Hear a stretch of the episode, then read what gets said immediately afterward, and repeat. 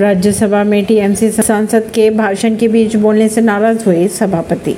दोनों में हुई तीखी नोकझोंक। टीएमसी सांसद तेज आवाज़ में जब अपनी बात रखने लगे तो सभापति ने इस पर आपत्ति जताई और कहा कि आपकी आदत बन गई है किस तरह हंगामा करना है आपको। मणिपुर के मुद्दे पर संसद का मानसून सत्र हंगामेदार चल रहा है।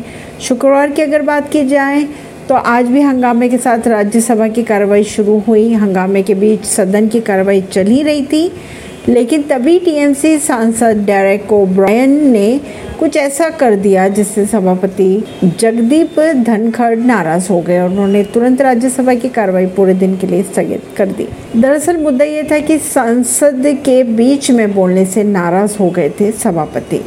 मणिपुर की स्थिति पर चर्चा के लिए नियम दो सौ के तहत विपक्ष के सैतालीस सांसदों ने नोटिस दिया था। विपक्षी सांसद मांग कर रहे थे कि सूचीबद्ध मुद्दों को निलंबित कर मणिपुर पर चर्चा की जाए। इस पर सभापति धनगढ़ ने इस पर आपत्ति जताई और कहा कि उच्च सदन में सांसदों के व्यवहार को दुनिया देखती है। सभापति जब बोल रहे थे, तब टीएमसी सांसद डेरेक ओब्रायन ने मणिपुर मुद्दे पर चर्चा की, मांग की थी। इसी बात को लेकर सभापति धनखड़ नाराज़ हो गए और उन्होंने पूरे दिन के लिए सदन की कार्रवाई स्थगित कर दी। ऐसी ही खबरों को जानने के लिए जुड़े रहिए जनता सरिश्ता पॉडकास्ट से, परवीन दिल्ली से।